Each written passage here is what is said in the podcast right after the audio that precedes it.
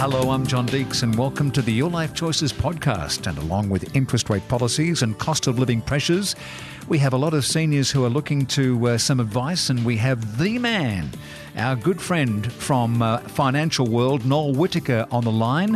Uh, apart from being so many important things like executive in residence and uh, adjunct professor at the university up in Queensland, he certainly knows a lot about finance fabulous books he's got out, including Retirement Made Simple and Superannuation Made Simple, and the latest to his library, 10 Steps to Financial Freedom. He's the go to man. And for the first time in 23, we turn to the sage of all things financial and a great friend of your life choices, Noel Whittaker. Welcome. Thanks to be back with you, Dixie. Are you fitting well and happy and uh, off your wheelchair? Because I know you fractured your ankle over Christmas or before Christmas. Yes, it's been eight weeks now, and I'm just off the moon boot. This would have been a good insight for you to uh, reflect on some of the uh, things that could be happening in 23, Noel, uh, like it's you wouldn't anyway, uh, such as interest rate hikes. Now, I know you're not a fan of interest rate hikes uh, controlling inflation, is am I right? Well, at the moment, inflation is not caused by people spending. It's caused by floods and bushfires and shortages. I mean, you talk to any builder, they can't get tradies and they can't get materials. Hang on, are we going to build uh, five million houses in ten years or something? Yeah, I think Albo is going to build a million in five years. Oh, a million in five I years. don't know where the land will come from, or where the materials will come from, or the tradies, or the tradies. You know, so uh, I don't think making the average person pay more money on their mortgage will change anything. So, what would what would you see as a solution? Well, no, I don't think there is a simple solution. I mean, it was all caused because the banks dropped rates too much in the first place. It was crazy. In, in Europe, the rates were negative.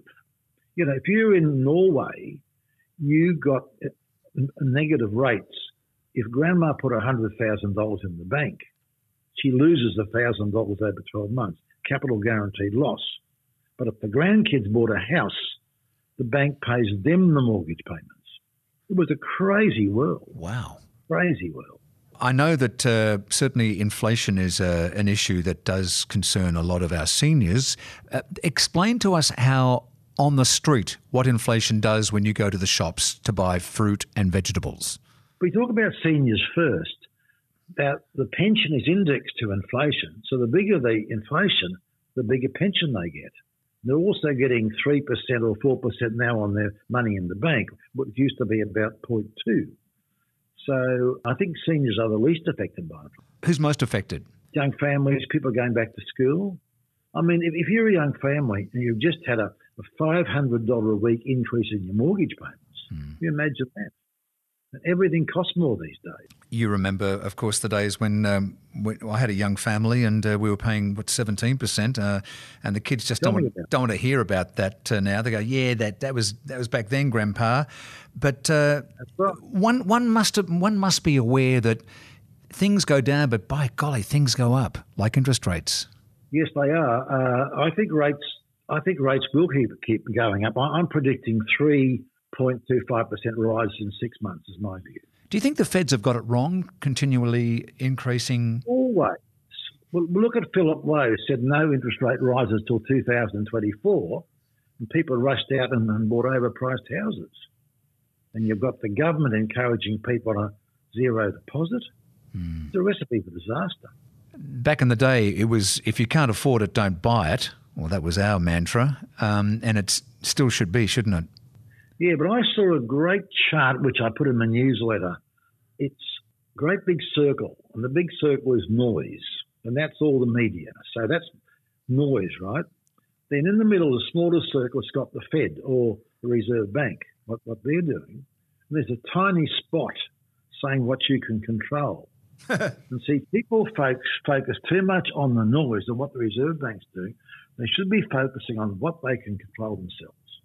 Noel, what are your thoughts about uh, some of our seniors selling their homes, moving to retirement villages? Do you see that as a good thing for, for them mentally, physically, and financially? Look, every decision has good points and bad points.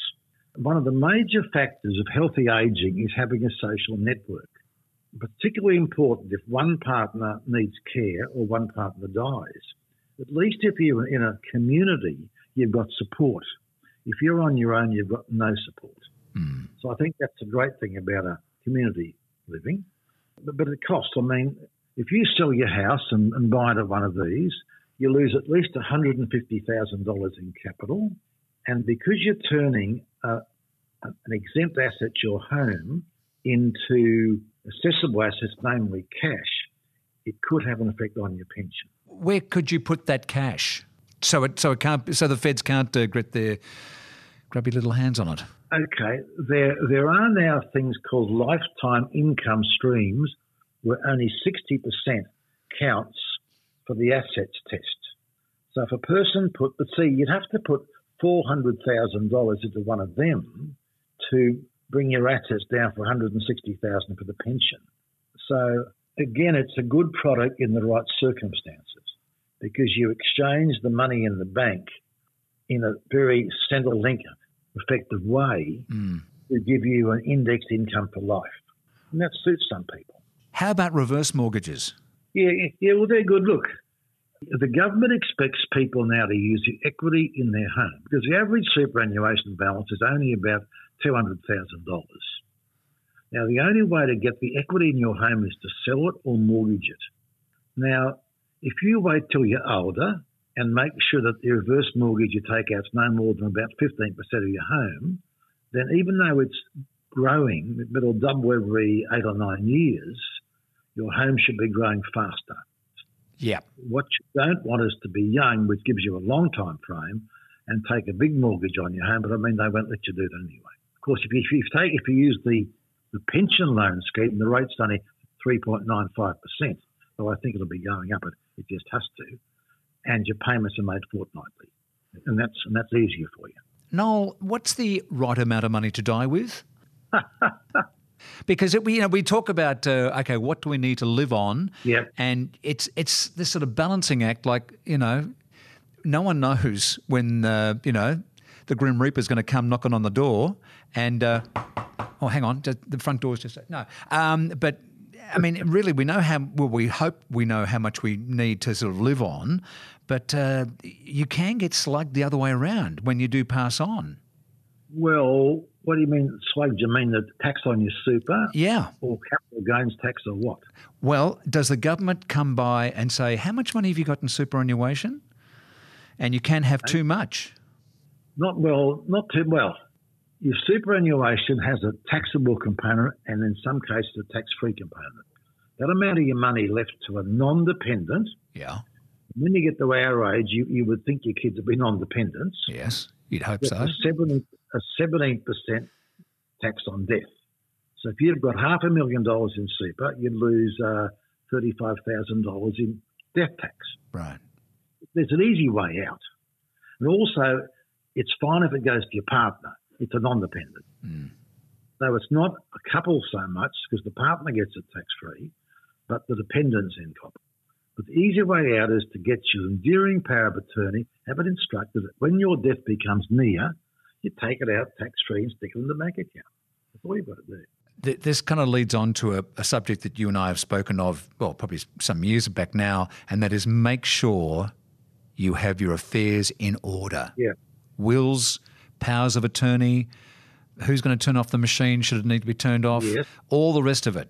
All the all the nasty things that you don't want to face, you, you should have that in uh, in writing um, because it's uh, absolutely crucial. But also, the family should know where they are. Yes. I've got a friend who's a, who's a judge was telling me that the guy did all that, put it in the safe deposit box in the bank. Now they needed the attorney, the power of attorney to, to, to open it to access to safe deposits. So that required a court order.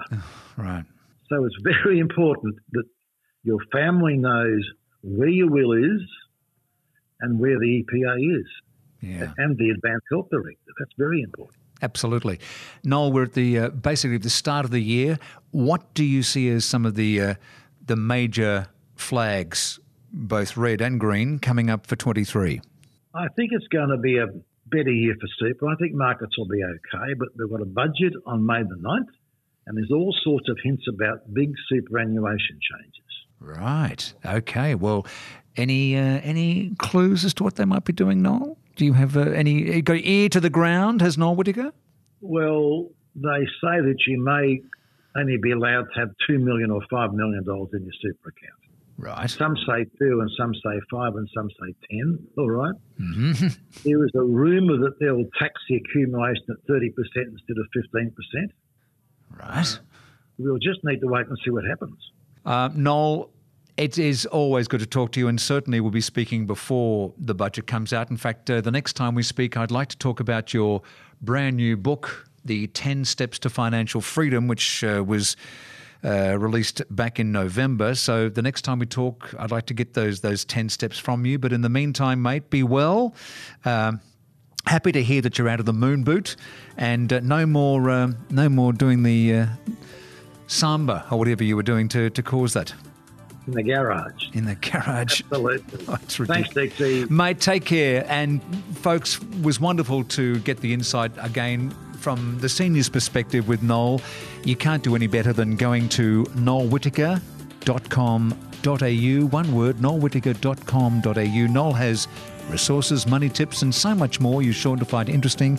And we recommend you sign up to Noel's newsletter. It's the best deal in town. It's free. And from me and all the Your Life Choices team, be well, be happy, and we'll see you next time.